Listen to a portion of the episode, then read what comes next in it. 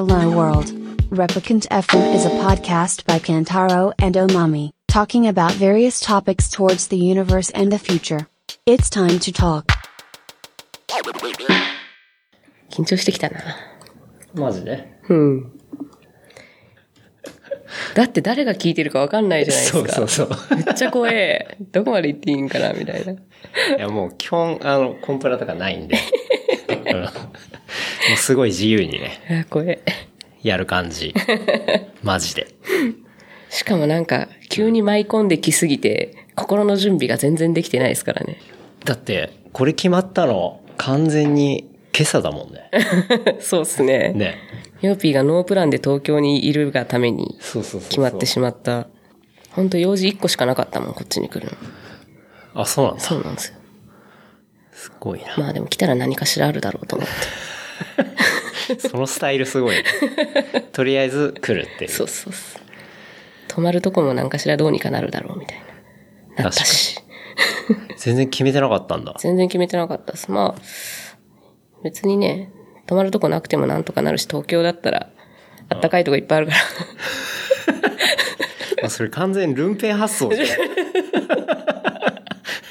やばいね。でも本当ね、ホテルどっかに決めててこう制限されちゃうのが嫌なんですよね。ああ、うなるほどね。渋谷でホテル取ってたけど結局遊んでんの全然違うとこだわみたいなになるんが、めっちゃめんどくさいんで。確かに。そうだよね。来た時に案外ノリで連絡来て、そうそうそうっ。ていう感じに対応したいわけね。そうそうそう。そっかそっか。確かにそうすると、あれだ。取らない方が効率がいいっていうか。別に深夜でもホテル取ろうと思えばあるし。まあね。そうね。じゃあちょっと始めますかね。はい。お願いします。はい。え今日はですね、大阪は福島区中之島。今、なまったな。うん。大阪は福島区中之島、リバーサイドエリアに位置するオルタナティブスペースパインブルックリンのマネージャーミオピーをお迎えしてお届けしたいと思います。どうぞよろしくお願いします。どうぞよろしくお願いします。マネージャーなんですね。あ なんかね、気がついたらそんな、まあ、なんていうんですかね、自分の立場に名前つけようと思ったらそうなっただけなんですけど。なるほどね。という感じで。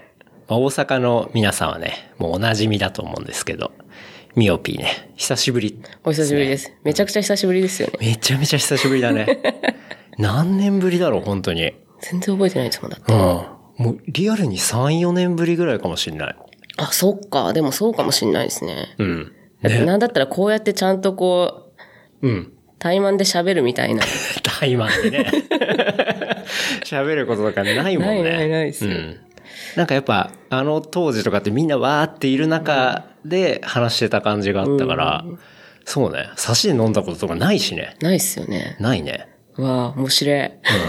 まあね、でも、本当そうなんだよ。結構ゲストの人とか、もう本当に近い人とか呼んでも、うん。すっごい仲いい人でも、差しでそんな時間話すとかってないから、うんうん結構新鮮で面白かったりするんだけどね。そうっすよね。知らないこと多いし、案外。近い人の方が。もうそもそも何の仕事してるんでしたっけみたいなとこから始まりますもんそうね。確かに。まあ今日はですね、ちょっと、あのーまあ東京のね、まあ目黒のえ某スタジオから、あの、お届けという感じなんですが、そうですよね。はい。うちよう考えたら目黒住んでましたからね。あれ、そうだっけ？そう、もう、この、権之助坂下ったところに住んでたんで、1年間。あ、そうなんだ。2014年かな。へえ。なるほどね。そっかそっか。じゃあもともと目黒在住だ。そうそうそうそう。もう山手線で通勤してて、うん。あめっちゃ懐かしいです、この辺。あれ、ミオピーってさ、はい。俺大阪いた時は大阪に住んでたじゃん？当然。そうそうそう。あれで、その後、東京にちょっと一瞬住んだんだっけ？そうそっか。1年だけ。一年だけ住んで、で、また、そうで、かそう、震災の時も東京にいて、うん。で、春ぐらい、4月ぐらいに大阪帰ったのかな確か。そっかほんと丸そっか1年だけ。なるほど。で、もう今はまた大阪にずっといる感じだもんね。そうだよね。じゃあ、もともと目黒在住ってことで、ちょっと、カムバックな感じでそう。ですね。ちょっとノスタルジーに浸りながら。まあね、元々の家とか確かにそれ聞いたらすぐそばだしね。そうそうそうそう。今日は、えー日付はですね、1月29日の火曜日、平日ですね。土平日ですね。えーうん。夜の19時半となっております。はい。まあ、ちょっと、ミオピーは今のタイミングでね、ちょうどひ 出張に来ていて、ね。はい。っていうのを見て、あの、まあ、DM させてもらって。いや、なかなかね、ミオピーとかと一緒に収録しようと思うと、ね、俺も向こう行ったりしなきゃいけないし、っていうのもあったりするから、ちょっとやっぱこのチャンスって。まあ、それ、あの、チャンネル方式なんだけど、来た時にいきなり誘うみたいなね。案外いけちゃうみたいな。そうそう。ありがたいことにね。でも結構あれですよ。大阪でもレブリカント FM 収録大阪に来ねえかなって思ってる人めっちゃ多いですよ。マジで？もうなんか後ろでワイワイしたいみたいな。あ、公開収録的な？そうそうそうそう。公開収録とかめちゃめちゃ緊張しそう。なんかさ、見られてないから結構好き勝手言えるってのもあんのかな？あ公開収録とか全然なんかメンタル違いそう。あ確かにな、でも結構大阪人はこう、ちょっと後ろからヤジ飛ばすのとか好きじゃないですか。ガヤ的な。確かにね。うん。そういうのもやったら面白いかもしんないけど。まあ、あとは誰と話すかだね。そうですね。メイン誰に置いて、みたいな。まあちょっと表に出るのに慣れてる人じゃないと、俺だって慣れてないし。そう、そういう人と一緒にやんなきゃダメかなって思うね、確かに確かに。まあ、こんな感じで、まあ、ミオピー出張中ってことで、明日ぐらい戻るの？今日か明日か悩んでるんですよね。まだうち東京で、東京でお風呂入れてなくて、あ、そうなの？そう。ちょっとこれは悠々しき事態なんですけど。そうだよね。なんかミオピー、まあ、風呂の話行くと、かなりお風呂ハマってるよね。そうなんですよ。うん。なんかね、うんもうがっつりハマってしまって、うん。もうこの間イベントしたぐらい、そうだよね。あの、マルユさんからも教えてもらったけど年末？そうだったよね。年末に、ヤオジー、そうヤオジーって書いてあれ？ヤオグランドホテル。ヤオグランドホテル。そう、まあ、いわゆる温泉ホテルんなんですけど、その大衆演劇場がついた。うん。そこで、まあ、ライブあり、DJ あり、で、まあ、商店あり。うんうん。で、もうもちろん風呂代もチケットに入ってて、はいはい風呂も強制的に入らされるっていう。面白いよね。めっちゃ面白かったですよ。なかなかお風呂チケットと一緒にそういうもんが混ざってるイベントってないよね。いや、本当、自分でもなんか土地狂ったことしたなと思ったんですけど。いや、楽しかったですね。すごいよね。え、風呂ハマったのは結構昔から？もともとお風呂好きだったんですけど、うん。その、それこそもう、オケビ師匠っすよね。オケビねあ巻き込むのうまいんですよ、あの人。OKB ね。あの、まあ、ちょっとこのね、番組にも何回か、あの、OKB っていうワードは出てきたと思うんですけど、ね、あの、大阪にいるね。えーまあ、自転車で言うとシクロックの人なんですけど、まあ、今は、オケに、美しいオケはいで、まあ、オケビっていうね、名前で活動されていて。お風呂妖お怪。風呂妖怪ですもんね。そうっすね。まあ、じゃあ、OKB の影響で。そうですね。もう一回お風呂のうん。気持ちいい入り方、まあ、いわゆる温冷浴っていうのを教えてもらってから、うん。もうもちろんみんなで行くんですけど、うん。女子率の低さがすごくて、ああ、確かに。OKB が上げてるやつとか見ても、ほぼ男子だもんね。男子っていうか男性っていうか。結局一緒に行っても、うん。入り方入り口で説明されて、うん。あと自分一人なんですよ。そっか。別行動になっちゃうわけだ。で、出るときに、ミワピーもう出たみたいな。出たっすみたいなやりとりして出るみたいな。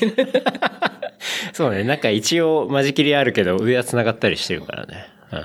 それがすごい寂しくて。で確かに。もうこれは女増やしていこうみたいな。うん。どんどんはめていこうみたいうんうんうん。活動、そんな活動もしてんの？そう。してますしてまあ、す。そうなんだ。はめていくっていう。うん。はめていく。え、結構、そしたら、一緒に行く風呂女子みたいのも増えてるってこと？増えてきてますね。へえ。なんか自分車持ってないんで、うん。なんか、温泉とか入ろうと思うと車で30分ぐらい大阪市内からだと行かないとなかったりとかするんですよ。マジで？もう福島周辺とか、まあ銭湯はもちろんあるけど、ん温泉が出てるせこう銭湯温泉御礼ができるところっていうのが、はい。西宮の方とか、んあとは堺の方とか、うんうん。何しかちょっと離れないといいところがなくて。なるほどね。そっか。あ、温泉にこだわりがあるんだ、やっぱ。そこは。なんかね、多分そこは女子っぽい理由でうん、肌ツルツルになるんですよ、やっぱ。あ全然違うんだ温泉だったら。はい。そっかそっか。調子良くて仕方ないですね。ああ結構まあ都内とかの銭湯だとね、まあ普通に温泉じゃなかったりするとこが大半なんじゃないかな。わかんないけど。うん。そうなんですよ。でもうちも東京来て、ハマってる銭湯は温泉ですよ。えっ、と、武蔵小山温泉。へえ、そうなんだ。いいですよ。もうツ温ルツル。泉はね、確かに女性ならではな感じがあるね。男そんなに肌ツルツルとか、俺はあんま気にしないからな。なんかあの、こう、自律神経整えられて、こうリラックスできればいいかな、みたいなところはあるんだけど、まあ確かに温泉だとね、いいね。もうだって実際、オケビ師匠の丸湯くんも肌ツヤツヤじゃないですか。確かに。ツルツルしてるよね。悔しいぐらいツヤツヤですからね。うん。じゃあまあそれで女子も増やしつつ、大阪ではどこがホームとかあるの？ここよく行くみたいな。なんかね、よく行くってなると、もうやっぱ、飲んだ後とかでもやってる、朝までやってるヘルシー温泉立場っていうところが、うん。アメ村からだったらチャリで10分ぐらいかな。あ、それぐらいで行けるとこなの？あって、朝5時までやってるんですけど、そこから家もチャリで5分ぐらいなんで、うん。一番よく行くっちゃ一番よく行きますね。なるほどね。うん。まあ、ホームがあり。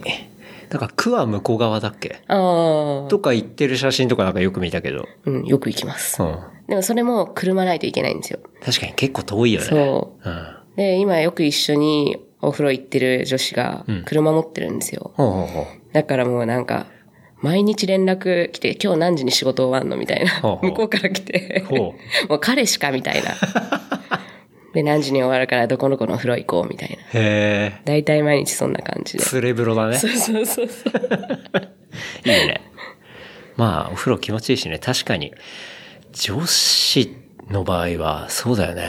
メンズと一緒に行くと結局別れちゃうし、その問題あるね。そうなんですよ。ななんんか男の場合りとかしてないかなみたいな話。男の場合ね、まあ割と人数多かったりするし、まあそれで、なんて言うんだろう。寂しいな、みたいなことって感じたことないけど、うん。そうだよね。そういう比率でいくと、なんか一緒に来たけど、寂しいみたいな。そう、一人でめっちゃゆっくりふわーって入ってる時に、男湯の方からすっげえ楽しそうな会話が聞こえてくるんですよあ。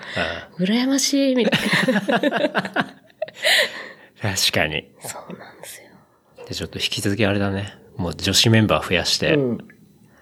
いや、本当本活動当していかないとだね。結構ね、みんな連れてってくださいよって言ってくれるんですけどね。うんうんやっぱ風呂って、うん。もう、その場で行きたいと思った時に行っちゃうから、うん。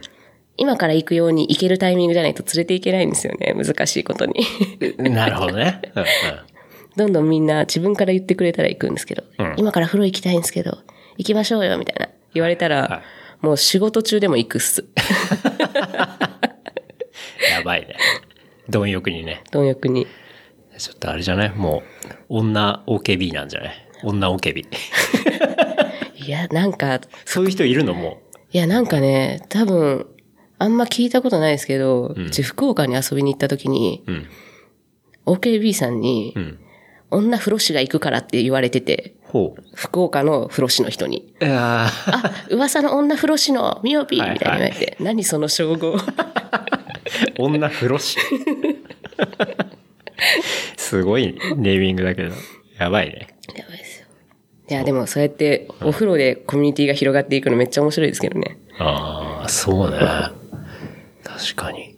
地方のそういうね、エリアに行って、それで繋がるって、なんか、昔のそのさ、ピスト的な感じで、お風呂カルチャーで繋がるみたいな。そうそうそうそう。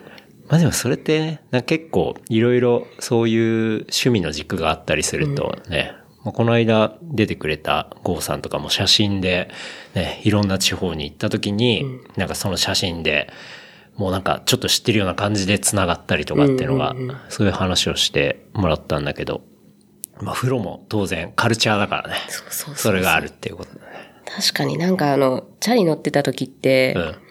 こう、東京に行ったら東京のチャリ乗りと遊ぶ遊んで、で、ちょっと地方に行っても、うん。なんかイン、インスタはその時ないか、 mixi とかツイッターとかで、うん。うん。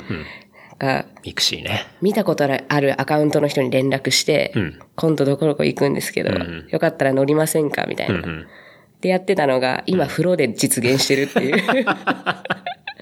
やばいね。やばいですよね。うん。じゃああれだ。パインブルックリンマネージャー兼女風呂師っていうことで。いいじゃん。いろいろこう、ね、スラッシュで肩書きが増えていく感じで。もうなんか、今、ふ札入れたぐらいです。マジで？今、今、ミオピーがですね、ちょっと右腕をまくってですね、あの、フーディーのですね、見せてくれたんですけど、タトゥーが彫ってありまして、34って、まあ、そのミオピーのミオが入ってる。あれだ。銭湯とかでの靴そのうそう札だ。そう。下駄箱の鍵みたいな。うん。のタトゥーが入ってるっていう。結構もうガチめじゃん。これめちゃくちゃ、なんか勢いで、うんあの、メキシコの堀市の子が大阪に来てた時に、うん。うちのイベントに出てもらってたんですよ。で、その時に、うちもずっと入れたいと思ったから、うんでもなんか何入れようかな、フラッシュ、フラッシュじゃない、なんかこう、簡単にオーダーできるやつ、あ、そうだ、みたいなんで思いついちゃって。うん。入れてもらったんだ。え、それ初タトゥー？初タトゥマー。ジで？もうこれしか入ってない。初タトゥー？下駄箱札やばくない？やばくないですか？やばいね。だいぶバカにされましたけど。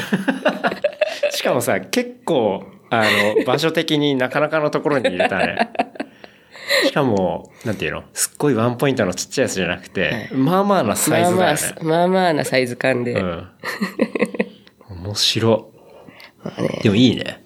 最初はもっと大きくしようと思ったんですよ。実寸大にしようと思ったんですけど。ああ。やりすぎだなと思って。実寸大そこそこでかいもんね。うん。多分、実寸大だったら8センチか9センチあるか。そうね。実寸大よりはまあ、ちょっと一回り二回り小さいぐらいか。麻雀の範囲ぐらいですね。そうね。うんうん。いいね。でも、面白い。そんなの見たことないな。それもじゃあ、あれだ。パインブルックリンのそのイベントに呼んだみたいなそうです、そうです。ところ。じゃあなんか、パインブルックリンの話が出たんで、まあちょっといろいろ聞きたいなと思うんですけど。どうぞどうぞ。うん。まずパインブルックリンって知らない人も多いかなと思うんで、ちょっと紹介してもらいたいなと思うんですけど、まあどんな場所そうですね。なんかまず見た目で言うと、まあ3階建ての白い箱なんですけど、うん、そうね。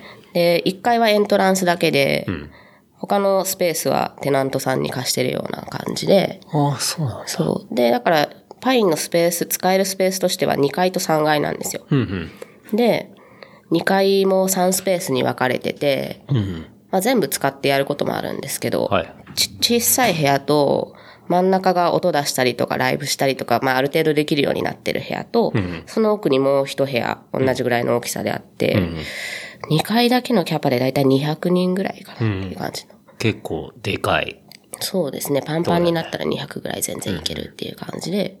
で、そこからまた3階に上がっていくと、半分テラス席になってて、その奥に行くとまたちょっと小屋っぽくなってて、あったかいみたいな。はいはい。で、そのテラス席の方は結構木が茂ってたりとか、まあちょっと都会のオアシス的な、はいはいちょっと見上げたら福島のタワーマンションが見上げれて、みたいほうほうな。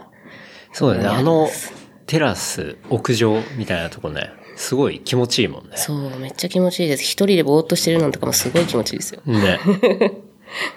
そういう、まあ、スペース。そういうスペースで、まあ内容としては、まあオルタナティブスペースっていうぐらい、本当何でもやるんですよ。まあ、先ほど申し上げた通り、その、ライブやったりとか、DJ イベントやったりとかももちろんするし、平日とかだったらアパレルさんの展示会とか、ああ、そういうのも。あとはまあそのセミナー系だったりとか、ほう。本当何でもやるんですけど、アート展もやるし、で、週末はまあその音楽イベント以外にも、ウェディングの二次会とか、はいはいはいはい。そういったものにも使っていただいてて、ほまあ撮影利用もあるし、う。うん。もう本当何でも、飲食イベントもあるし、マルシェもやるし、あ本当何でも、なやらないことあんまないぐらい。うーん。もう NG のものがないぐらい。いや、ほとんどないですね。うん危ないことしないでね。そうだね。イリーガルなこと以外は、そうそうそう。もう何でもござれな。ううん。ん。なんか、結構、俺も大阪いた時、ちょっと行ったことがあって、なんだろう、もともとあった建物をリノベしてるような感じのそうそうそう建物だよね。うん。あれ元何だったんだろう。もともと、なんかあの、あの辺商業地区でうん、自動車部品工場がすごい多いんですけど、あー南海部品とか、はあはあ。そういうバイクの部品だったりとか、自動車の部品だったりとかっていうのの関連の、まあ工場兼会社だったっていうふうには聞いてるんですけど、うん。なるほどね。じゃあ結構、なんて言うんだろう。わかりやすく言うと、ブルックリンスタイル的な、なんかそういう、そう、空き倉庫をこうリノベして、こううまくみたいな。結構中もおしゃれだしね。そうですね。なんかあんまり大阪でああいう感じのところが、もともとそういう作りっていうところがなくて、うん、うん。結構わざわざ作り込んでそういうふうにしてるところはあるっちゃあるんですけど、はいはいはい。こうね、なんか得意な場所だと思います。そうだね。結構珍しいし、なんだろう。中之島のエリアって結構綺麗だしね。うんうんうん。綺麗じゃない？綺麗です。治安もいいし。そんなイメージがあるんだけど。うん。治安はいいね。北の方だしね。そう、それこそパインブルックリンでイベントをしてる時って、んもうそれ、パインブルックリンの周りの道、うん。道行く人たちが、あ、あれパインブルックリンに行く人たちだなってわかるぐらい、うん。なんか、人種が違うっていうか。周りのお店さんとかも、今日パインブルックリン何やってたの？みたいうんうんうな。なんかいっぱい若い子通ってたね、みたいな、言われるぐらい、他にそういうスペースがないというか、まあ飲食店は多いんですけど、アパレルとかはそもそも一個もないです。そうだよね。周りアパレルあるイメージ全くないね。どっちかっていうとオフィス街、住宅街、飲食って感じです。だから結構あそこのエリアでは珍しいし、まあ大阪市内全体で見ても、割とあれだけの規模でね、大きく使えるスペースっていうのは珍しい感じになるのかな。ね。うん。まあそういう場所がパインブルックリンっていう場所ですね。うん。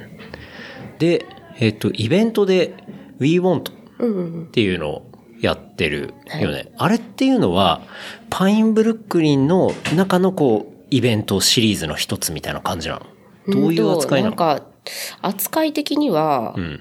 イーオントとして独独立してて、うんうん。自分ともう一人、ロディっていうもう最重要人物がいるんですけど、その、自分は全然途中から制作に入った身で。もともとロディさんっていう人が一人でやってたイベントなんですよ。へえ。で、一人っていうか、まあもちろん周りに協力者がいっぱいいたけれども、その人が企画運営していて、まあ移動式音楽イベントって銘打って、まあ廃墟になったレストランだったりとか、うんうんえっ、と、なんていうんですかね、マリーナとかでやったりとか、でっかい公園でやったりとかっていううちの一つで、パインブルックリンを使ってもらったことがあって。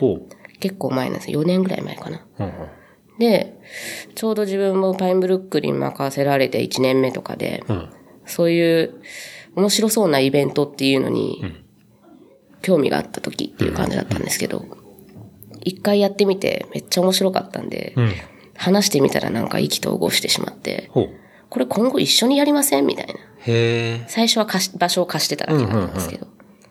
で、一緒にやろうってすぐなって、ほで、そこから初めて企画を始めたのが、We Want ニューヨークっていうシリーズで、今や次回で7回目になるんですけう。ど、おー、だいぶ続いてるね。年に2回ぐらい、2、3回やってるのかな。へえ。そういろんなシリーズがある中で、ニューヨークっていうシリーズだけで年に2、3回やってるんで、まあそのパインブルックリンのブルックリンにかけて、ニューヨークに行ったふりして遊ぼうっていうテーマの。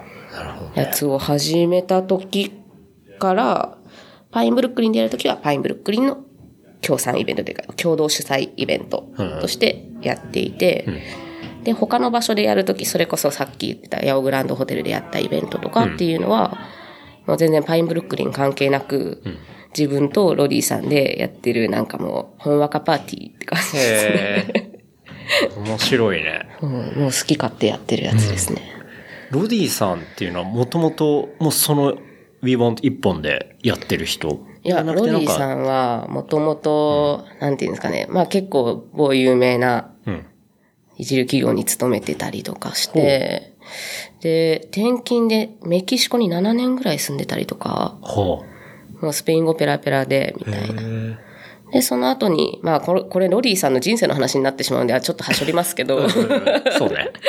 まあなんか、仕事を脱サラしてうん、バーを始めて、うんうん。で、そのバーを始めてる時に、ばなんかそういうイベントとかをやり始めたらしいんですよ。うんうん。で、その後、バーを閉店するタイミングでミオピーと出会って。で、イベントをやり始めてたら気ぃついたらまたでっかい会社に就職してて、あ、そう。なるほどね。あ、じゃあちょっと、こう、サイド的、まあ、どっちが軸足かわかんないけど、もうなんか二足のわらじ的な感じで、やられてる人なの。もう普段がっつりちゃんと、えもう大黒柱として稼いでて、気ぃついたらなんかバルセロナに1ヶ月ぐらいいたりとかして、仕事で。え面白いね。で、そのロディさんとタッグを組んで、We Want やりつつ、そうそうっていう感じだね。そうですね。基本的にはパインブルック w リン e とはロディさんと2人で、もう1人デザインの人がいて、3人ですかね。やってて。で、パインブルックリンの方の仕事は、まあほとんど他にいないからマネージャーって言ってるだけなんですけど。仲間、仲間欲しいみたいな。うんなんかあの、ツイッターで仕事何してんのっていうのの回答が非常に難しいなんかツイートをしてたけど、非常に難しいです聞ね。かれるでしょう。なんか、すごいさ、イベントもめちゃくちゃね、打ちまくってやってるイメージがあるしさ、それで、まあ確かにね、答えるの結構難しいかなと思うけど、一応、なんだろう、タイトル的にはパインブルックリンのマネージャーっていうことでどういう仕事が多いの？そのパインブルックリンとしての仕事ですか ?Yes, yes. まあでも運営に関することは、まあ経理以外全てやっていて。あの、まあもちろん広告宣伝から、うん企画から、ん掃除まで。全部だ。はい。もう掃除めっちゃ大変。経理以外全部って幅広すぎない？それこそイベントの設営とか、ステージ組んだり、DJ ブース組んだり、うん機材セットアップしたりとか、簡単なものとかだったら、PA さん入らなくて済む程度のものだったら、全部一人でやっちゃうんで、そうなんだ。俺なんかさ、てっきり、あれだけのさ、規模の、あの、イベントをさ、こう、バンバンバンバンやってるから、かなりの人数で回してんのかなって思ってたんだけど、勝手に。で、ミオピーがマネージャーって書いてあるから、あの、まあ、上立って、なんか下の若い子とかを何人か、こう、ガーッといて、動いてるプロジェクトなのかなって思ってたんだけど、違うの？そう、マネージメントしてる人はいない。そうなんだ。そうなんですよ。え、パインブルックリン自体は、スタッフっていうか、まあ、ミオピー含め、何人ぐらいでやってんの？パインブルックリン所属っていう人は、今のところ、一人アシスタント的な感じで、まあなんか一人でできない仕事だったりとか、ドリンク回さないといけないときは、とりあえず、まずヘルプで入ってくれる人っていうのはいるんですよ。うんうん。でも、それ、それも月に何回仕事があるとか決めてるわけじゃないし、はいまあレギュラースタッフっていうわけでもないぐらい。で、イベントごとに友達呼んでドリンクやってもらったりとかしてるような感じなんで、パインブルックリンに所属してるバイトとかうん。いない。いないんだ。所属はいない。マジで？じゃあ本当にちゃんと所属してんのミオピーだけ、だけ？だけ。え、上の人とか本当にいないの？上は、その、パインブルックリンの、ファウンダーとか。言うてその、えっと、建物を持ってるのがうちの社長で、はいはい。ただ、その、社長の本業は全然そういうイベントとかじゃなくて。不動産なんですけど。はいはいはい。ほうほう。だから、社長とも月に1回会うぐらい。じゃあさ、パインブルックリンって、本当にこう、純粋な人としてはミオピーしかいなくて、ワンオペ？そう、ワンオペ。なんかこういう出張とか来てたりとかしてても、もうこの、これが店の問い合わせ電話で、ほう。今、あの、ガラケーかな？ガラケー？うんうん。はい。全部こっちに転送されるようになってほうて、ほもうすぐ電車待ってる時とかに、言ったら問い合わせ、空き状況問い合わせとかう。うん。返事してるみたいな。ああ、そっか。さっき、あの、教えてくれたけど、まあ、撮影だったり、ウェディングの二次会とか、そういう空き情報の応対とかも全部ミオピーがやってそうそうそうそう。る。マジ？すごくない？知らなかった。俺も、全然イメージ、もうてっきり15人ぐらいでやってると思ってたい。や、全然ですよ。もうこれね、知ってる人とかはもう最近めっちゃ笑うんですけど、うんこうやってバーって昼間とかでも、うん。結構そんなに縛場所には縛られないでいい仕事なんで、うんうん。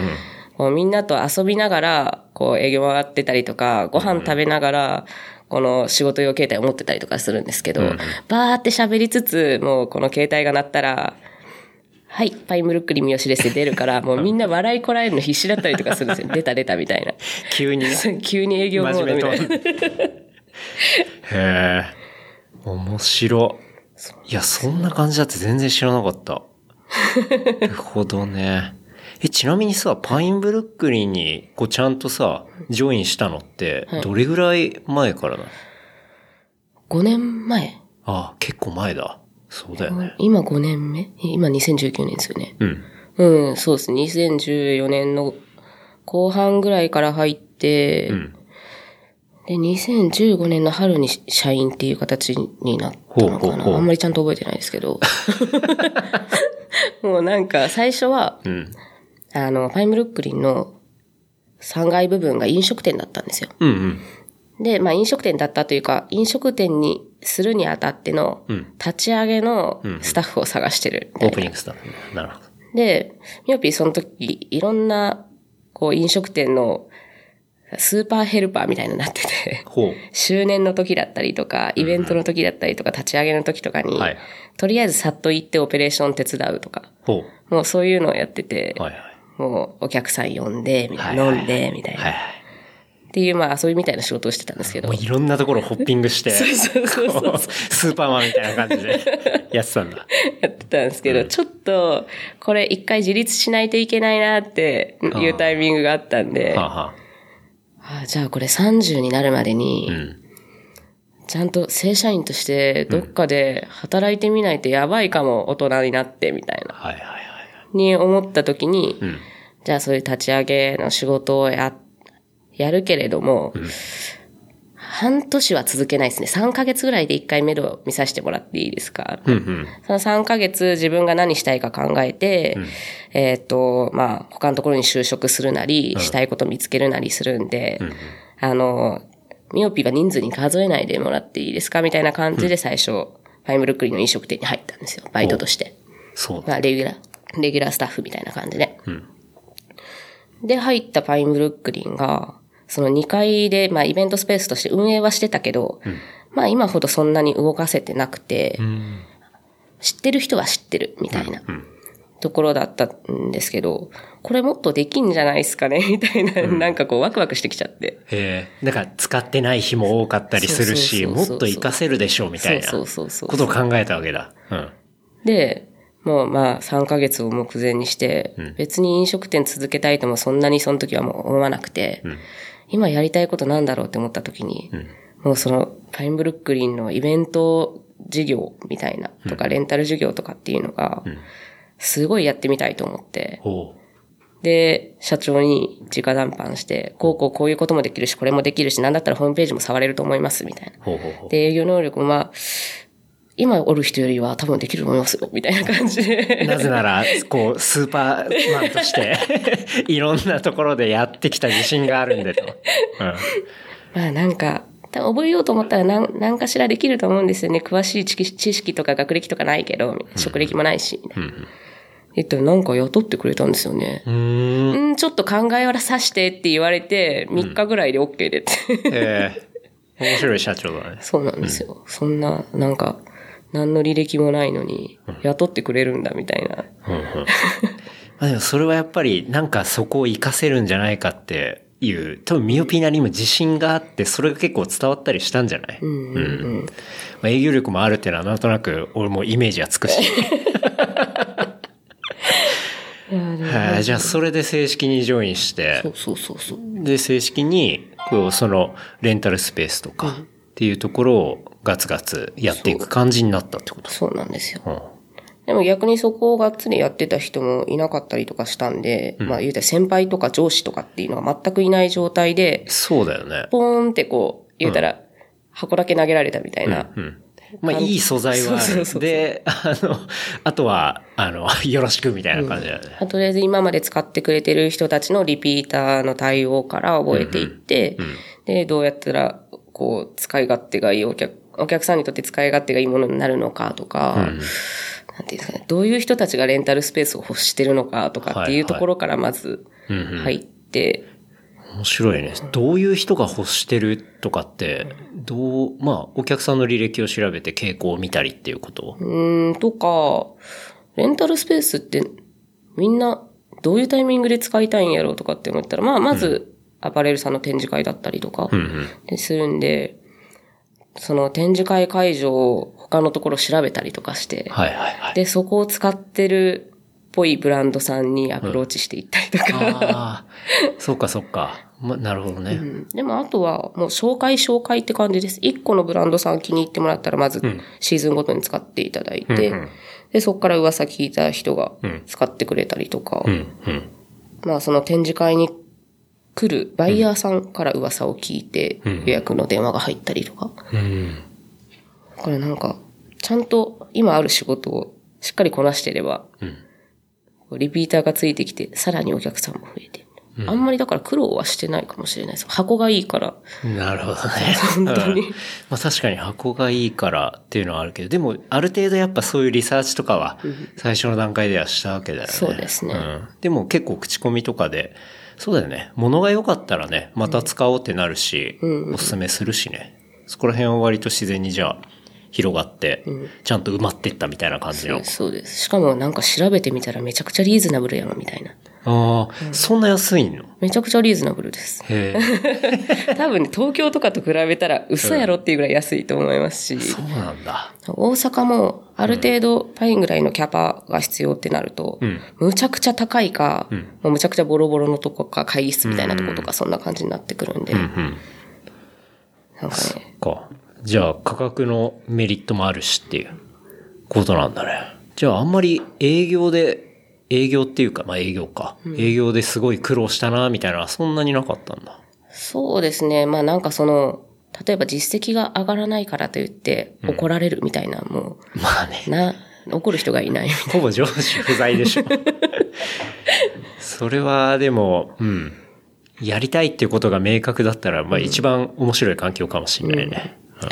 だし、まあスタートの時点が、ハードルがそんなに高くなかったんで、言ったら今までの業績をまず落とさないようにしないといけないみたいなハードルが、すごい低かったんですよ。う んなぜなら、あ、まあちゃんと活かしてないからだよね。あとはもう上がるしかねえぐらいの感じだったってことだ。だからその上がる幅が、まあどの程度予測されてたかはわかんないですけど、んまあ怒られない程度にはうんうんやっていけてるっていう感じなんで。へえ。いいね。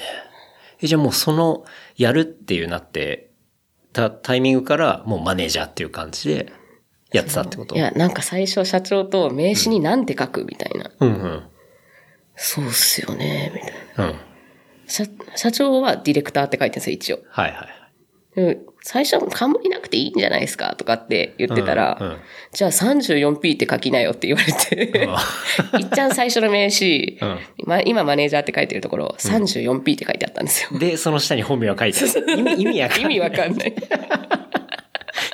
肩書きっていうかタイトルが、三そう、ミオピーっていうのは 34P って書いて、まあ、それがね、あの、こう、通り名というか、そうですね。ライダニックネームになっー、ライてるんだけどダーネームから来たやつなんですけど。それ、そこの名刺のその場所に書かないでしょって話だよね。書くとしても本名があって、あの、AKA なんとかみたいな感じで書くけどね。居酒屋みたいですよね、それで。うんうんその肩書きやばいな。でもこれはもう途中から、あ、こんなふざけてる場合じゃないわみたいな、うんちゃんとした企業の人も来るわ、ここってなって。そうだよね。ましてや、結婚式の二次会とかだって企業も相手にしたりとかね、するわけだしね。これ何ですかってなるよね。はい。何する人ですかってなるよね。いや、すいません、みたいなとこから入るじゃないですか。うんちょっと一回真面目になろうと思って、そこから、もう勝手にマネージャーっていう、そうかそうか。つけてみました。マネージャーにね。でもまあ実際やってることはマネージメントだからね。そうですね。マネージャーだね。めっちゃもっとかっこいい、なんたらマネージャーとかつけたいんですけどね。もう分類分けがわかんなくて。いや、でもマネージャーとかすごいシンプルで、一番合ってるタイトルだと思うけどね。うん。なるほどね。じゃあそういう感じで走り出していき。なんかさ、結構用途としてはものすごいいろんな用途があるじゃない。うん。今ってどういう配分とかだったりするの？なんかシーズンにもよるんですけど、うん。1月はやっぱ平日は展示会。おなんか、イメージ的には結構音楽系とか、まあそういうライブだったりとか、そういうのが多いのかなっていうイメージなんだけど、うん。なんか、あの、うちの営業時間が、うん。周りが、その、住宅街っていうこともあって、うん。10時までにしてるんですよ、音出したりとかできるのが。あなんで、金曜日とか平日とか、もうそんなに音出すイベントは入らなくて。音出すイベントはもう土日に集中してるっていう感じですねそっ。かそっか。うんなるほどね。はい平日はもうスペースごとに借りれるんで、うん。2階ではポップアップショップやってたりとか展示会やってたりとかして、うん。屋上はキッチンもついてたりとかするんで、レンタルキッチンを使った、まあ、個人的なパーティーだったりとか。もうそれこそオフィス街っぽく、なんか、多分クリエイティブのチームとかの打ち上げはいはい。やったりとか、オフサイトミーティングとか、そうそうそうそういう感じで使ったりしてんのかね。そうですね。Wi-Fi もあるし、ここでやろうみたいなのがあったりとか、もう、あとはね、タコパとかあります、タコパ。それはもう本当に一般の人が一般の人が持ち込んでレンタルスペース借りて、たこ焼きパーティー。なんか20人ぐらい呼んでタコパできるとき、とこって、うん。あんまないじゃないですか。あんまないっていうか知らないかも。20人とかでタコパできるとこ。20人でたこ焼きパーティーしたことないからわかんないし、そういう場所も確かにないだろうね。そうなんです、うんそれがね、結構月で5回ぐらい入るかもしれないです。え、たこ焼きの機材っていうの貸してるの？貸してない。みんな持ってくるん持っですよ。てくんの、それはね、多分大阪ならではだと思うけどな。なんか多分月1で開催してる人たちうんが5グループいるって感じですかね。マジ、うん。たこ焼きパーティー需要すごいじゃん。そう、すごいです。もうみんな完璧に準備してきて。しかももう毎月使ってる人たちだから、あ、どうも毎度みたいな感じで。あ、慣れてんだ。たこ焼きパーティーね。やってますよ。へあの屋上で。え。すごいね。まあでも、確かに、そんな準備難しくないし、うんまあ簡単っちゃ簡単なのか。そうですねいい感じのロケーションがあればうん盛り上がるし、みたいなとこ。そうそうそうじゃあ本当にじゃあホームパーティー需要もあるし、そう。うんうん。たこ焼きパーティーもあって、うんうんまあ他にもいろいろ撮影とか、アパレルもあって、そうです、そうです土。日が音楽とか、っていうイメージか。そうですね。なるほどね。なんかね、2月とかは、その、え1月2月で3回マルシェみたいなのが入ってるんですよ。結構その、外で雨リスクとかがない、うん。で、寒さもリスクないみたいなうん。ところでの需要が出てきてる感じですね、最近は。雑貨とか売ったり、はいはい。ちょっと音も出したりとかしてライブもやってて、うんで、パンとか売ってて、野菜も売ってて、みたいな、外でやってるようなマルシェの感じが、うん中でできます、パインブルックリンみたいな。ああ、そうね。確かにそういうマルシェ系ってさ、大体外だから、まあ、この時期とか特に寒いし、そう、やる人たちが疲弊しちゃうみたいうん。な。パインブルックリンあります、みたいな。そうね。うん。なんかいい感じだし、そうそうそうそう。とんまな合ってるし、みたいな。そういうマルシェ需要もあるんだ。それはまあ、大きいからできるってとこもあるよね。なんかち、なんだろう、結構中途半端にちっちゃかったらさ、できないじゃん。そうですよね。いろんなブース入れてとかっていうのがうん。可能になってくるぐらいの広さはあるんで。うん。でしかもまあ飲食が持ち込みできるんで、うちは今。その、入った当初、うんパインブルックリンに入った当初は飲食店があったんで、それとの兼ね合いで、飲食物は持ち込みできませんとかあったりとかしたんですけど、うん。今はその飲食店だったところも今レンタルスペースに変えてるんで、はいはい。もう、全然持ち込んでもらって、ゴミだけちゃんとしてね、みたいな。うん。確かにね、飲食店とか逆に貸し切る方が高くつくかもしれないもんね、人数によってはだから、持ち込んで自分たちの好きなもの食べてね。で、やったら割安だったりとか。そうそうそうそう。まあ、そういう需要もあるんだろうね。割となんか、パーティーとかイベントとかの主催の方とかが、もう飲食店経営してたりとか、友達に飲食の人が多いからそこに頼みたいとか、うんうん。で自分たちの理想を集めてイベントをしたいってなるとやっぱ飲食持ち込みがマストになってきたりとかするんですよ。ああ、こだわればこだわるほど確かにね。でその分クオリティも高いしう。んうん。で、まあ、いかんせん酒飲みのおかげで、ん 飲食つながりがすごい根深く、根深くってなんかすげえネガティブみたいな感じだけど。まあね、あの、広くね、はい。深く言ってるってことだね。だから、まあ言って飲食店の常連さんのうん。結婚式二次会とか、うーん。もういろんな、こう、飲み屋さんが出店して、うんうん。もう飲み屋さんの常連さんがいっぱい来て、ん超パーティーみたいなのとかも年に何回かあるし、えマルシェとかもその飲食店さんからの紹介だったりとかして、うんうん酒飲みだったらあんまり悪くないな、みたいえな。うん、確かに。そこでね、広げた、なんていうんだろう、コネクションというか、そういうのがまあ、今のお客さんになってこう、繋がってるみたいなそうね。そうそうそう。本当に遊んできたことが今繋がって仕事になってるっていう感じです。面白いね。うん営業そんなに苦労しなかったのはそこもあるかもしれないですねう。ん。もともと友達だった人が案外使ってくれてるとか、うんその、あ、チャリ乗ってて、んチャリ乗ってたつながりでスケーターの人が知り合いで、んで、スケーターの人がやってるブランドが、はい。こう展示会で大阪来て使ってくれるっはいはいはい。ていうのがあったりとかするんで、うん。遊んでるってめっちゃ最高やな。今、全然苦労してへんわ、みたいな。ああ。してますけど、たまには。いやでも、そうね、ミオピーの場合は相当そこね、広がりもあるし、それも全然、ただ遊んでる。まあそこで、ただ遊んでて終わってたら、まあ単なる遊びだったかもしれないけど、今そういうね、こういう職業になってるっていうところが、しっかり繋がってるっていうのは、そうですようんね。、面白いね。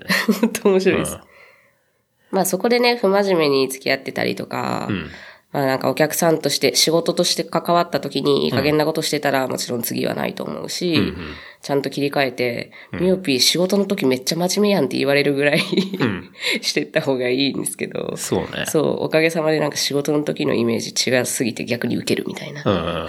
でも遊んでる時もさ、やっぱ、なんか、ミューピーいいやつだなっていう感じがさ、あの、当然あるから、やっぱ仕事を、あの、お願いしようと思うんだろうと思うしさ、なんかそういう何気ない遊びの時もね、結構人って出たりするから、そうですよね。まあそういうのですごい信頼されて広がってるっていうのは、めちゃめちゃいい話だよね。うん。おもろいね。なんか特にイベント界隈とかでは、うん。大阪で、もう某先、某ヒップホップの先輩に言われたんですけど、ほうほう。なんか、だいろんな人と喋ってて、んパインブルックリンっていろんなイベントやってますよね、みたいな。うんうん。どうやってイベント取ってくるんですか？みたいな言われた時に某先輩が横から、いやいや、こいつは大阪一の巻き込まれ型人間だから、みたいなほうほう。うまいこと巻き込まれてそれができちゃうやつ、みたいな。ああ、なんか、本人の意思っていうよりかは、周りがわーって動いて、わーって動いて気なんかその中にいるみたいな。確かに巻き込まれてんな、みたいああ、な。いい具合に。うん。でもなんか巻き込まれていくんだけど、そこで、うわ、できないですみたいな感じじゃなくて、ミオピーとかなんか、なんだかんだこなしそうなイメージがあるんだけど。もう口癖がすぐ、あ、やりましょう、みたいな。お。あんまり、ちょっと無理っすねってあんまり言わないかも。うん。すぐやりましょうって言って、そっからどうやったら本当にできるかみたいなのを、うんうん向こうがノリで言っただけなのに、実現するようにグイグイ言っちゃうぐらい。おーやばいね。うん。そうだよね。言いましたよねみたいな。やりましょうよ。追い込んでくんだ追。い込んでいくっす。ポロッと言っちゃったもう、本当にやっちゃうみたいな。逃がさないっすって。うんなるほどね。その力もやっぱあるしっていう感じなのかなんですかね。な。うん。結構でも、みんなそういうところ望んでると思うんで、ん言っちゃうっすね。そうだよね。なんか、あれやりたいなっつっても実際どうやるかって、やっぱわかんない人とかが大半だと思うから、それのやり方をマジで考えてくれる人とかってすごい大事だと思うし、うんそれをまあできるスペースだったり、まあ企画とかだったりね。まあ、そういうとこも、要は全部やってるわけでしょ。だからすごい、なんだろう、心強いパートナーだと思うしね。うん。なんか単純な場所を貸して、パワーでさ、いくらってやってるだけの仕事じゃない感が、すごいいいよね。そうですね。ね。うん。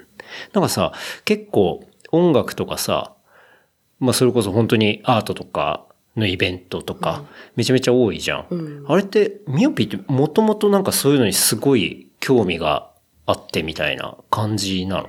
いや、なんか、んまあもちろん興味はあったんですけど、んそんな内部事情を知るような近さでもなかったし、うんうん。なんていうんですかね。音楽とかも、最近ブラックミュージック寄りで、まあヒップホップとかソウルとかが強いんですけど、うんうん自分でやってるイベントとかは。うんうん。まあでも昔からそうやってクラブ行って、こうそういう音楽を聴いてたかっていうと、んもうクラブめちゃくちゃ苦手だし、やばいね。クラブ苦手、ミオピー。そう、あのね、めっちゃこうクラブで遊んでるイメージついてるみたいなんですけど、うんまああの、ビジネスパリピってずっと昔から言ってて、おービジネスパリピやばいね。はいはいはい。パリピ感、それビジネスでやってますみたいな。あめっちゃ言ってるように見えるけど、これ10分しか言ってないからみたいな。これ言っていいのかななんか。いやいや、そんな感じです。、まあそこはちゃんとこうね、ビジネスとしてパリピ。そう。ちゃんとパリピの楽しさも分かりつつ、うんね、こう、心底朝まで遊べるかって言ったら、んいやもう無理、眠いもん。なるほどね。うんでも、昔その10代の時から、うんがっつりハマってたのはもうライブパ、ライブハウスに入り浸ってたぐらい、うーん。もう、なんていうんですかね。えーオルタナから、エモから、なんだろう。結構ロックの深いところのものを聞きに行ったりとかしてたんで、そうなんだ。全然メジャー傾向じゃないようなところ。うんうん何って言ったらいいかな。えっ、と、ガイタレで言うと、アットザドライブインとか、えっ、とね、わかる。マーズボルタとか、わかるかな全然わかんない。ちょっとでも、後でチェックしてみます。そう、いや、もうなんか、オルタナロックってこと？あれはなんだろうな。え、あれなんていうジャンルになるのかな？なんか、そうですね、ハードコアでもないしな。エモでもないしな。まあなんかちょっとみんなちょっと、一回検索してみたらいいと思います。ちょっと。ザ・マーズ・ボルタ。ザ・マーズ・ボルタ。それはもう今でも活動してる。今してんのかな？してないかも、もしかしたら。うん。でも自分がハマった時は18、19の時で、その時はベースをレッチリのフリーが弾いてましたね、確か。へえ、そうなんだ。あ、じゃあ結構有名というか、まあ大きい。うん全然日本にも何回か来てるし。へで、自分自身も、えー大阪のスリーピースバンドのマネ、マネージャーっていうかスタッフ的なことをしてて。それで、まあ東京に行ったりとか、はいはいはい。全国回ったりとかしたこともあったんですけど、うん。今やってる仕事に繋がってるかって言ったらそこは全然繋がってないかも。ああ、そうなんだ。なんか、俺その、割とルーツがちょっと音楽系とかに繋がってんのかなとか思ったけど、それ全然もう毛色が違うっていうか。そうですね。まあでもそれをやってることによってちょっと機材の触り方が分かったりとか、なんか、よくよく喋ってみたら、同じ系統に行ってた人が今、仕事で関わってたりとかっていうのはあるんですけど、うんうん。そうですね。ヒップホップとかは、正直最近、最近すごい好きになったって感じです。最近ね。はい。もう本当なんかね、多分生き方が、自分の中で生き方がここ5年ぐらいでガラッと変わってるんで、うんうん。そもそも、そもそも全然、そこに、その業界にいたとかそういうのは全然ないですね。うん。めちゃくちゃポットでだと思われてると思います。タイムブルックにあれ誰がやってんの？みたいな。はあ、はあはあ、その生き方が変わったっていうのは、そのパインブルックに関わってからっていうこと？うーん、っていうか、それもあるし、うん。これ、あの、まあ、なんですかね。離婚したじゃないですか、神岡ピそうね。まあ大丈夫だよ。俺もしてるから。そうそうそうそう。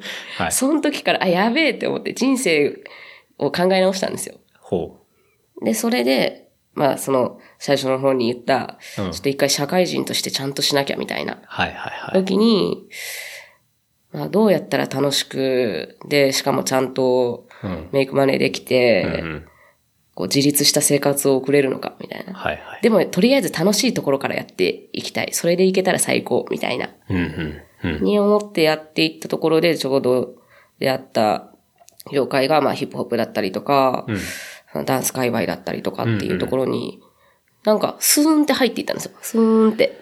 なるほどね。うん。なんかね、すごい共感しますね。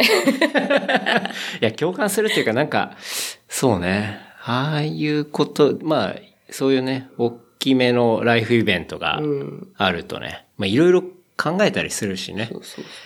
あの、どういうふうに生きていこうかなとか、っていうところに、こう、スッとピタッとフィットしたのが、まあ、ヒップホップだったり、まあ、今の感じだったりうんっていうことなんだね。うん。うん、うん。だからまあ、ヒップホップっていうとなんかちょっと、ね、なんか、ミューピーのこと知らない人からしたら、うんこう、いろんな、こう、イメージの幅が広すぎるかもしれないんですけど、ヒップホップの中でも、もう、ほんわか、ほんわかした昼間のイメージの感じ、なんか結構チルい感じの。そう。で、まあ、お客さんの層とかも、うん。家族連れが多かったりとか、へえ。あとはまあ20代中盤のまあ健康的な感じの子とかが多くて、うん。なんか一緒に、まあイベントやってて喋ったりとかして全然ストレスのない感じ。まあそのうちがクラブ苦手なのってなんか怖いっていうイメージがすごいあるんですよ。なんか慣れてないから。はい実際喋ったら全然怖くないんですけど、うん。でも、暗い場所でお酒飲みながら爆音の中喋るっていうのがどうもあんまり合わないな。あまり合わいなくて。うんでもその中でも明るい場所でもいい音楽は聴けるし、んなんか子供いても諦めなくていいうんうん。場所づくりみたいなのができればなと思って、今やってたらなんかちょっと楽しくなってきたな、みたいな。いいね。結構じゃあデイイベントが多いっていうこと？そうですねだ。全然デイばっかりです。ん。それはいいね。なんかまあ確かに、夜通しとかだと結構疲れるしね。もうね、あさっきも言ってたけどの、まあ、ウィーウォントを例えに出すと、だいたいいつも4時オープンの10時終わりなんですよ。ええちょうどいい。そう。で、ほとんどまあ日曜日にやってて、で、中学生以下の奥様は保護者同伴だったら無料で入ってくださいみたいな。結構家族連れ多いし、はあ、はあは一回だけ、パインブルックリンじゃないんですけど、外のイベントスペースで、深夜のイベントをやったんですよ。10時オープンから朝5時までだったかな。あ、うんうん。あの、ゲストにピートロックほ迎えて、まあ、きっとフレッシュのくんとか出てもらって、はいはいみたいな。したんですけど、もう運営側がもう、この時間どうしていいかわからん。普段起きてないみたいになって、う。慣れてない。慣れてない。なるほどね。もう多分、あれは多分ね、もう今後やらない、あの時間帯、初めての試みで、朝5時までとかはもそうやりたくないやってみ、やってみた結果、やっぱダメだったみたいな。もう精神的に持たない。え、でもさ、運営は、あの、普段起きてない時間だから辛いけど、でもお客さんとかは結構いい感じに。入ったりしたんじゃない？のうんうん。おかげさまで皆さんなんか楽しんでいただいて。ただやっぱり時間帯が違うと、お客さんもガラッと違って、ああ、まあ夜だけ来れる人ももちろんいるし、うん。なんか昼、いつも昼間のイベントだったから来れなかった人とかも来てくれたりとかして、そこはすごい良かったなとは思うんですけど、まあでも、やってる側がね、持たないわと。そうなんですよ。かにねだ、だし、なんかやっぱり自分たちの目指してるほんわかした雰囲気にはやっぱり夜はなりにくいかな。ああ、そうね。確かに。うん。まあ、そういうやりたいビジョンがあるんであれば、そっちにね、ちゃんと全力やった方がいいしね、ちょっと違うってなると、やってても、うん、これ、なんか、自分にあんましっくりこないんだけどな、みたいな感じだと、ストレスもね、溜まるしね。そうですね。うん。そう、ストレスがね、たまらないんですよ、今やってること全部。めちゃめちゃいいじゃん。なかなか理想的な仕事だと思うけどね。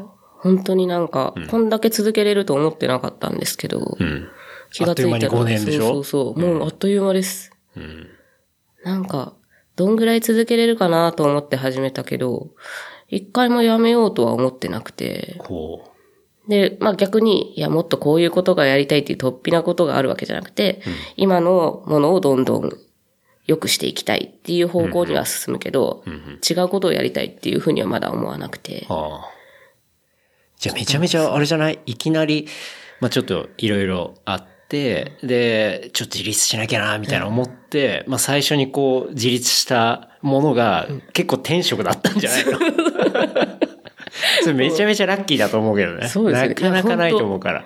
もううちいろんな人に、これはただのラッキーですって言ってますもん。うん。その場所に吸って入れたところからすごいラッキーだと思うし、うん、うん。結構今まで仕事何してたんですかとかお客さんにも聞かれるんですけど、んなんかまあ友達が多かったりとかするからかもしれないんですけど、何もやってないですって答えるしかなくて。まあ強いて言うなら居酒屋とかのヘルプ要員で結構やってましたね、みたいな。そう、そうなんですよ。まあ、がっつり、2年ぐらい続けた仕事で言うと、あの、カメラの修理。そうだわ。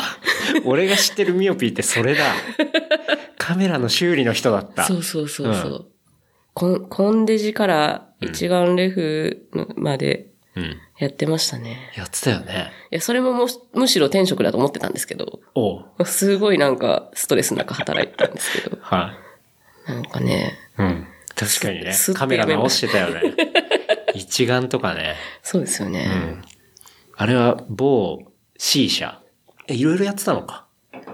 えっとね、あ、まあそう、いろいろやってる下請けの。会社ですね。あ言ったらいろんなヨドバシだったりとかそういうとこに持ち込まれる修理品を、ん持ち込まれるとこ、うん。した？みたいな。なるほどね。うん。だからじゃあメーカーはどこだけみたいな感じではなくて、まあいろんなメーカーの、そうそうそう、カメラの修理やってたよね。やってましたよね。うん今思い出したけど 俺も今の今まで忘れてたけど。そうだわ。多分ね、これパインブルックリンのミオピーって思って付き合ってる人って知らないと思う。ああ、しいや、知る由もない。まあそうですよね。もう本当そうだよね。なんかチャリ乗ってたことも、ま、多分知らないと思うしう、ん、うん。ね、みんな何者だと思ってるんですかね、ミオピーのことね。多分本当あの人何なんだろうって思われてそうなんですね。いや、まあ謎の、謎だけど、なんかすごい、こう、イベントいっぱい回して、ワンオペで、ね、本当にね。超人みたいな目線で見られてると思うけど。そうね。確かにカメラの修理もやってたし。だでも、それはさすがに今の仕事にはあんまりは繋がってないと思うけど、確かにそういう感じだもんね。そうそうそう。なんか、さっきちょっと海外アーティストの話とか出たりしたけど、はい海外アーティストをさ、日本に呼んだりするのって、もう誰の話聞いても超大変っていう話を聞いたりするんだけど、やっぱ大変？あのね、ミオピーはこれさっき出てきたんですけど、巻き込まれ型人間なんで。全然自分で海外アーティストにコンタクト取ったりとかはしてないんですよ。あ、そうなの？じゃあどうやってやってんの？あまあその、クラブサーカスっていうところが、うん。今東京にもあるんですけど、大阪にそもそも根付いてる小さなクラブなんですけど、まあキャパ150から200いったらパンパンぐらいの、うん。アメ村にあるクラブなんですけど、はい、はい。そこが、まあ、東京にも2年か3年前に出したのかな？っていうのがあって、東京、大阪でツアーを組むことが多くなってきたんですよ。はい、はい、はい。で、なんかその、だからそれで、海外アーティストがジャパンツアーに来るんだけど、大阪誰かやらない？みたいな話が回ってくるのに手を挙げるクラブサーカス。はい。ただ、クラブサーカスちっちゃいし、んできれば外でやりたいし、みたいな。ほうほう。で、ミオピー一緒にやろうや、みたいな。はいはいはい。じゃあ、まあ、クラブサーカスで箱はあるけど、じゃあ、場所はパインブルックリンで。そう、場所はパインブルックリンでやったりとか、まあ、パインもそんなに大きい箱じゃないんで、うんうん。クラブサーカスかけるパインブルックリンプレゼンツ、ウィーボンとなんちゃらかんちゃら、はいインナムラ造船所跡地。ああ、ナムラね。あそこ大きいもんね。そうですん。それで一番最初に初めて大きくやったのが、ピートロックシエルスムース。ほもうみんな、ねもヒップホップキッズが目キラキラさせながはいら舞台袖でうわーってなってるようなイう。ベント。うんうんあれはちょっと自分の中でも衝撃的で、んそれがもうすっごい楽しかったんで、そっから何回かやってるんですけど、そうかそうか。じゃあ、割とめんどくさいところ、まあ契約書とかさ、ライダーがどうこうとかさあの、じゃあ飛行機のランデットにするかとかどうかみたいなところっていうのは、もうじゃあ、ある程度もうやってるから、じゃあそれを受け入れてどうちゃんとやるかみたいなところが、結構ミオピーの腕の見せ所みたいな。そうですね。だからもう主に宣伝活動。うんうん。その、まあ、ナムラでやるときとかは、うん。言って、だってパイブルックリンで運営しようにもミオピー一人なんで、うん。スタッフいないし、そうね。また手伝ってくれる友達募集とかしないといけないしね。だからまあ、うちの立場としては、ナムラでやるときは宣伝とかそういう制作の部分で、まあ、フード誰入れるとか、他の DJ 誰するとかっていうところをやって、当日やることは、もうお客さん来たら乾杯するだけっす。乾杯用意。乾杯用意。あまあ、あとは裏ちょこちょこ、こう、トラブル起こってないかぐるぐるしたりとかうんうん、みんな運営で大変だから、あはいはい。ずっと動き回る役ですかね。なるほどね。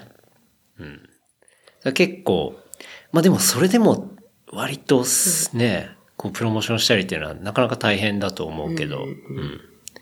まあでも、ちょっと、それでも気楽にできる方そうそうそう。だよね。なんかね、プレッシャーがないんですよ、おかげさまで。だから。多分裏で別の人はめちゃくちゃなプレッシャーとを抱えながらさ、やってると思うが。ね。まあでもじゃあ、いい感じのポジションでやれてる感じだね。まあもちろんなんか大失敗とかしたら、もう本当申し訳なさしかないじゃないですか。うんうん。でも今んとこなんとか、んこう、みんなお疲れ様でした、よかったですねって呼ばれるような結果になってるから楽しく続けられてるって感じですかね。その宣伝がね、確かにうまくいかなかったりしたらさ、やっぱ全然人入んないわ、みたいなさ。もうね、真っ青ですよ、そんなんなったら。うん。怖え、そういうことあった？今んところないですけど、でもやっぱ最初の方入りが悪かったりとかして、どうしよう、DJ ブースの前すっかすかやん、みたいな。はいはいはい。もうでもだから、うん。フードの出店とかで来てくれてる人、まあ全部知り合いなんですよ。だから、ミオピーが呼んでるから。全部友達だから、ちょっと何人か呼んで、もう、あのさ、今から仕事お願いしていいってもう、あの、全然お酒飲んでいいから、前で踊ってきてくれんとかって。飲食の人まで借り出して、そうそうとりあえず盛り上げるっそう、ていう。一回ちょっともう DJ さんに失礼じゃないように、一回楽しもうっすよ、つって。そっか。もう現場で、あとは、あれ？結構、ちょっとマジで友達呼んでくんないみたいな話とかもあったりする？それはまあ途中でやばいって思ったらしますね。うん。でもなんかやっぱ、なんやかんやでみんな来てくれるんで、うん。それはやっぱいいね。そうですね。うん。基どうや本って、うん。おごってたらそのうち痛い目に遭うんでしょうけど。基本、そのプロモーションするチャンネル的には、まあ Facebook だったり、インスタだったりっていうこと？そうですね。まあ今おかげさまで結構皆さんインスタ見ていただいてたりとかするみたいなんですけど、そんなに最初インスタでバリバリ、なんか集客しようとしてたわけでもなかったりとかするんで、うん。なんか、実際足で稼いでる部分がすごい多いかもしれないです。ほう。足で。足で稼いでます、本当というのは、じゃあ、例えばこういうイベントがありますってなったら、こう知ってる人とか、こういうのが絶対好きだろうな、みたいな人のところにもう行きまくるみたいなこと。顔出す。おー もう本当に、あれだね。もう営業の鏡っていうか。なるほどね。まあ、そんだけ、その苦労を惜しまないってことね。うんまあ、実際楽しんでやってますからね。うん。で、まあ、目に見えて、エンゲージメントが目に見えて、こう、見えるというか、何ですか？あ、ここに行ったからこの人たち来てくれてるなとか、行けなくても、実際友達になって喋ってるから、勝手に SNS とかで言ってくれたりとかするんですよ。自分は行けないんですけど、こんなイベントあります。はいはいはい。言ってくれたりするんで、うん。なんかただ画面上でピッピッピってやってるよりは、効率逆に良さそうだなと思うんですよね。おーまあ、もちろん画面上も必要だし、会えない人もたくさんいるんで、うんうん。そこはもう抜かりなく、うん。ちゃんと、まあ専用アカウントとかも作ってやったりとかするんですけど、どうしても不安になっちゃうんですよね、それだけだと。うん。実際紙も絶対にすりたいし、はいはいポスターもできれば欲しいし、うんうん。ね、あんままあポスターを貼れるとことか最近ないですけど、そうね。でもそのポスターとかもデザインが良ければ貼ってくれるんですよ。うーん。そうかそうか。なんか、あ、これだったらうち晴れるっすね、みたいな言ってくれるとこがあったりとかするんで、もう、もう絶対的な信頼を置いてる、味方さんっていう w e ボンと専属のデザイナーの方がいるんですけど、ほうほうほう。全部その方にまあ写真も撮ってもらってるし、サイトも作ってもらってるし、フライヤーも作ってもらってるんですけど、全幅の信頼を置いて、その人がデザインしたら、もう、いろんな w e ボンとのイベントってやってるんですけど、見ただけで、あ、これ w e ボンとのフライヤーだとかってわかるぐらい、可愛いんですよねすごいね。ちゃんとその、クリエイティブの、なんて言うんだろうな、ディレクションというか、アートディレクションがもうしっかりしてるんだ。だからなんか、フライヤーでまず気になってくれる。うんうん。もうアーティストバーンみたいなのももちろん必要だと思うんですけど、そんなアーティストバーンのアーティストそんな呼べないし、予算的に。うんうん。だから、もうコンセプトバーンで、うん。例えばもう、アイスクリームのあ、それ見た。あの、ニューヨークの 時のやつだよね。うん。あれとかはもう、確かに可愛いよね、全部ね。そのイベントのイメージが。うん。なんか LA も LA 感があるようなビジュアルだったりとか、ニューヨークもね、そういうビジュアル出したりとか。で、あれでしょ、多分ポスターとかもそんなに文字要素多めじゃなくて然、書かないです、そうだよね。もうそのまま貼りたくなるようなポスターでってことだ。まあ確かにね、それだったらすごいおしゃれだし、全然お店にもフィットするし、貼りたいっていう逆に言ってもらえるぐらいのものを作ってってことだ。そうです、そうです。うんで、なんかまあ文字情報とかが少ない分、んやっぱこれ何って聞いてくるお客さんが多いんですよ。うんただまあ、文字情報バーって書いてて誰が来てとかっていうのがパッと見で分かったらもうそれで行くか行かないかその場で判断されちゃうんですけど、んまあフライヤーとかポスター見て、何これ可愛いですね、みたいな。イベントですか何ですかみたいなところから、お店の人と会話が始まってほう、でもミューピーそのお店の人と喋ってから置いてるから、うんお店の人も説明できるんですよ。どういうイベントかっていうの。で、その気になったお客さんがアーティストを知らなくても、他のコンテンツで、え、行きたいと思ってくれるみたいな。はいはい。例えばニューヨークに行ったふりして遊ぼうがテーマの We Want New York。うん。ああ、じゃあこのアーティスト知らないけどニューヨーク好きだから行こっかな、みたいな。はいはいはいとか、それこそお風呂のイベントとかも、うん。アーティスト、まあ、もちろん見たいけど、ワンマンライブはさすがにあんまり行かないかも、みたいなところの一押し、お風呂みたいな。はいはいはいはい。どうですか？みたいな。ね、いろいろこう人によって刺さる要素っていうのが、こう、それがフードだったりだとか、そのコンセプトだったりとか、まあひょっとしたら当然アーティストで来る人もいるだろうし、そうそうそうそそういうのをしっかりこう用意しておいて、っていうことだ。う。なんか多分、大阪は特にだと思うんですけど、ん理由一つじゃあんまり来てくれないんですよね。ほ二つ以上理由があったら、んまあ、例えば、まあ、これ甘い話ですけど、ミオピーが主催してて、しかも好きなアーティストも来る。はいはい。っていうところが、まあ、あったうん。りとか。そういう要素二つだもんね。うん。アーティストが来るし、好きなご飯屋さんも来るみたいな。うんうん。あ、それも行きたいみたいな。はいはい。なんしか、やっぱり一つだけで呼ぶ自信が自分もまだあんまりないというか、うんうん。そのライブハウスじゃないんで、ライブハウスとかクラブとかだったら、うん。もうすごい音も良くて、んアーティストの全力が見れるかもしれないんですけど、まあ、パインブルックにいかんせん、もう、そう、音専用の箱ではないんで、うんうんうん。他のところで面白さを見せていかないとなと思っていったりとかするんで。ね。それってさ、でも最初から分かってた話じゃないでしょ？だんだんやりながらってこと？あまあ、だんだんやりながらですけど、自分が実際うん。遊びに行くイベントって、うん。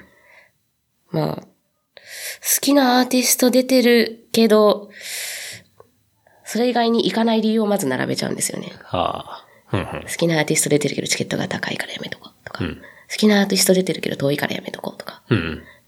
でも、他に、例えばラインナップで、うん誰々も出る、誰々も出る、出る、誰々も出る、うわーこれ生きてとか、うんうん誰々が出て、しかも好きな場所で、んで、あ、フードもこう、あ、これ気になってるフードだとか、うんってなったら自分も行ったりとかするんで、んあんまりそんな、だから音楽めっちゃくちゃ好きみたいなんじゃないところのお客さんがどうやったら興味持つのかなって考えたところ、あ自分がお客さんだったらこうしてほしいなとかっていう立場に立ったらそうできていったっていう感じですかね。なるほどね。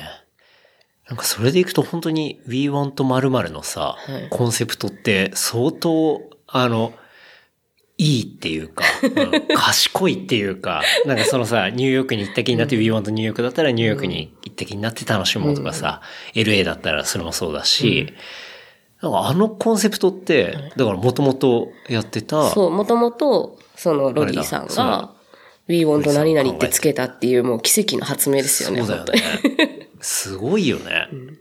なんかそれ、We want 〇〇ってすることによってさ、めちゃめちゃイメージが広がるじゃない、うんうんうん。だし、食とかそういうなんかコンセプトを全部包める感じがするから、なんかすっごいいい発明な気がする。うん。そう。で、なんかその We Want ニューヨークシリーズを思いついたきっかけで、じゃあ LA も行けるし、ん。ハワイも行けるやん、みたいなんでやってるって感じですね。ね。本当すごいわ。でハワイはもうずっとやりたくて、そのニューヨークシリーズをやり始めた時から、うん。ハワイはいつかやりたい。しかもパウアウジャパンと一緒にやりたいってずっと思ってたんですよ。はいはいまあ、パワージャパンっていう、うん。そうだね。ちょっと知らない人もいるかもしれないんで、説明してもらいたいんですそうですね。ハワイ発祥の、まあ、ミューラルアートフェス、だから壁画を描くイベントですね。まあ、10日間ぐらいの期間を設けて、まあ、あらゆる壁に、まあ、なんていうんですかね。ゲリラとかで描くんじゃなくて、ちゃんとお仕事として、えっ、と、アートを街にうんうん。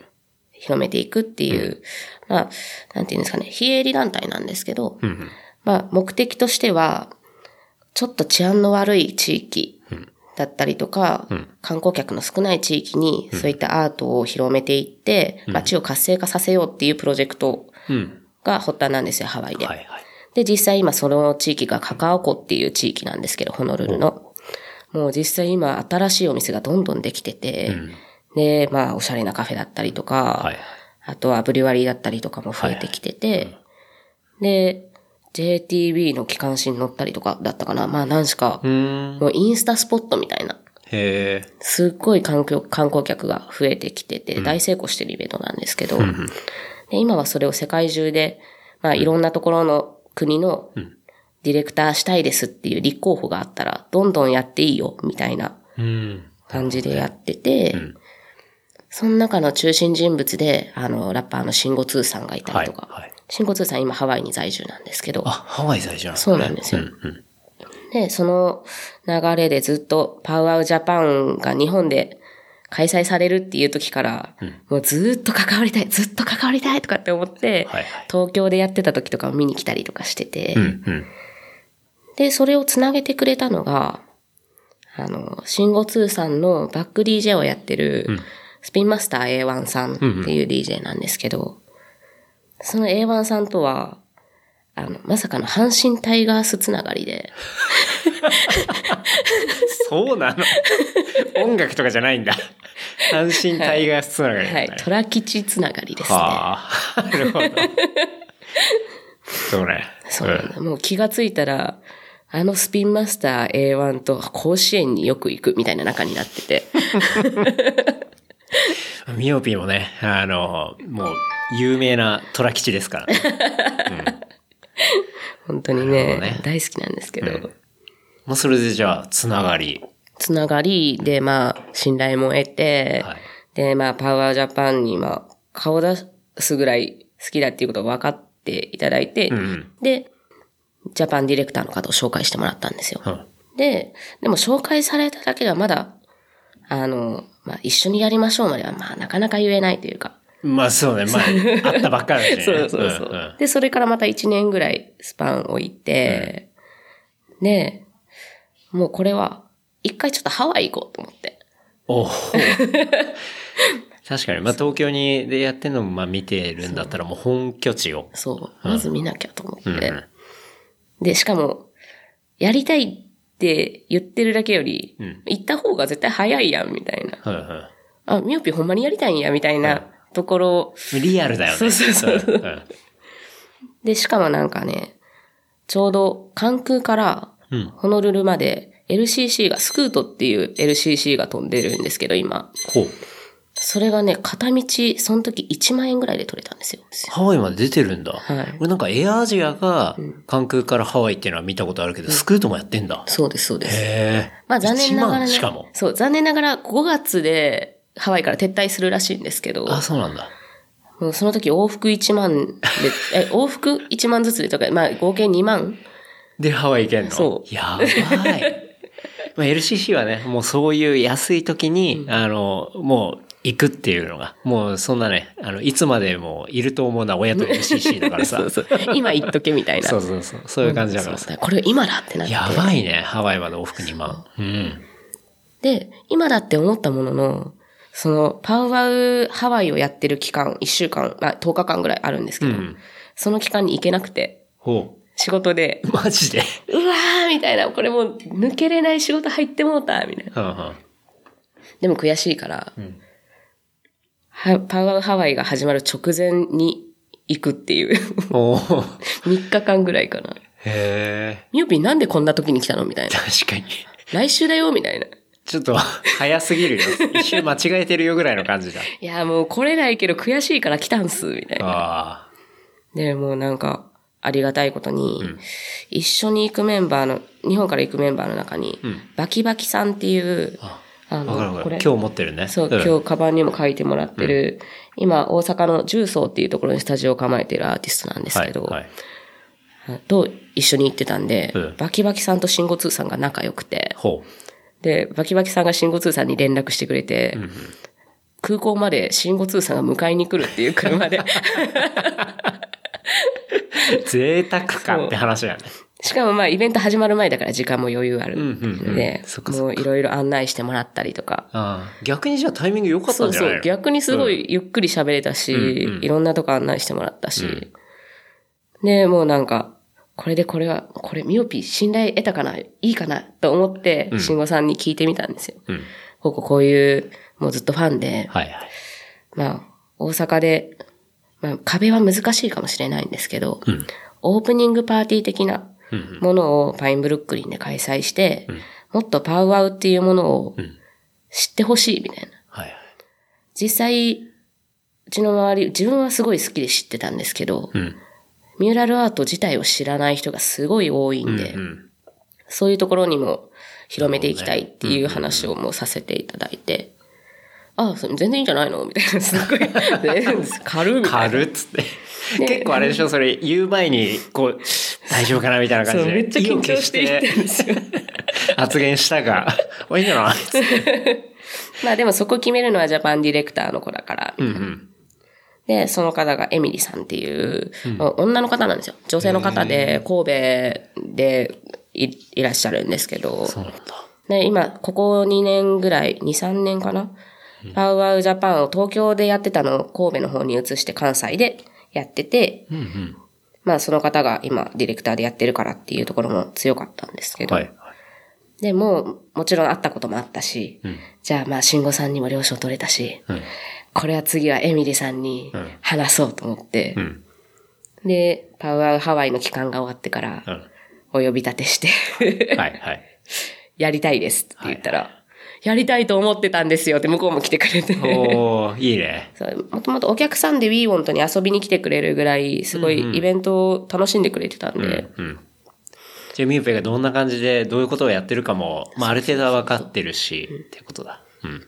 うん。やろうってなってからすぐ決まりましたね。うん。楽しかったな。いいね。うん。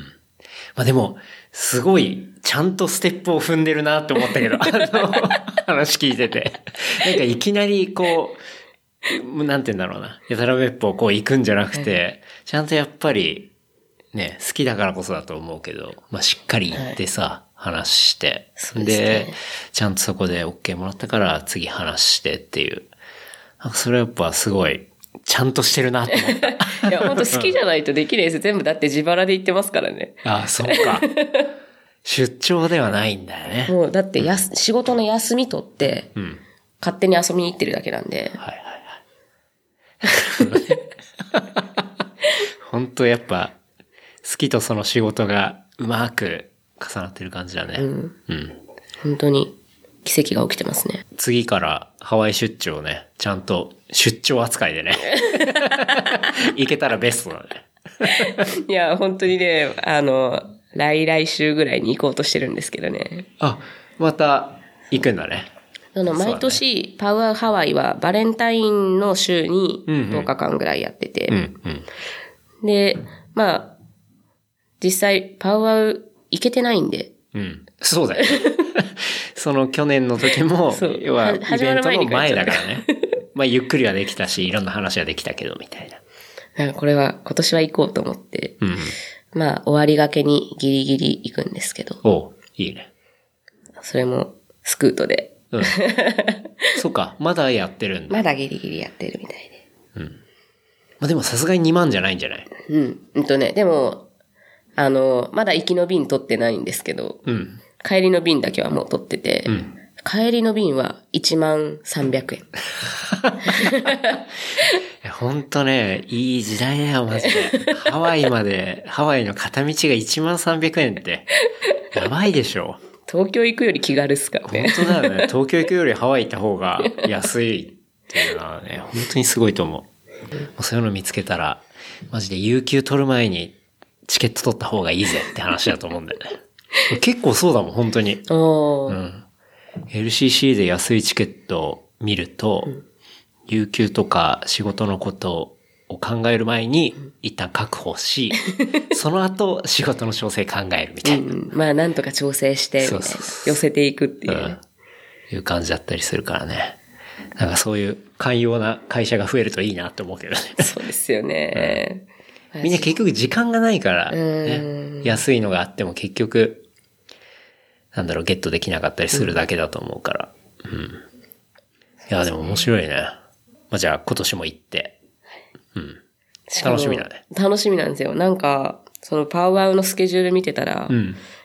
そのパウアウのスケジュールの中に、エミネムコンサートって書いてあって、え？ほう。え？みたいな。エミネムってあのエミネムっすかってもうパウアウの人に聞きましたからね。うんうんあのエミネムだった。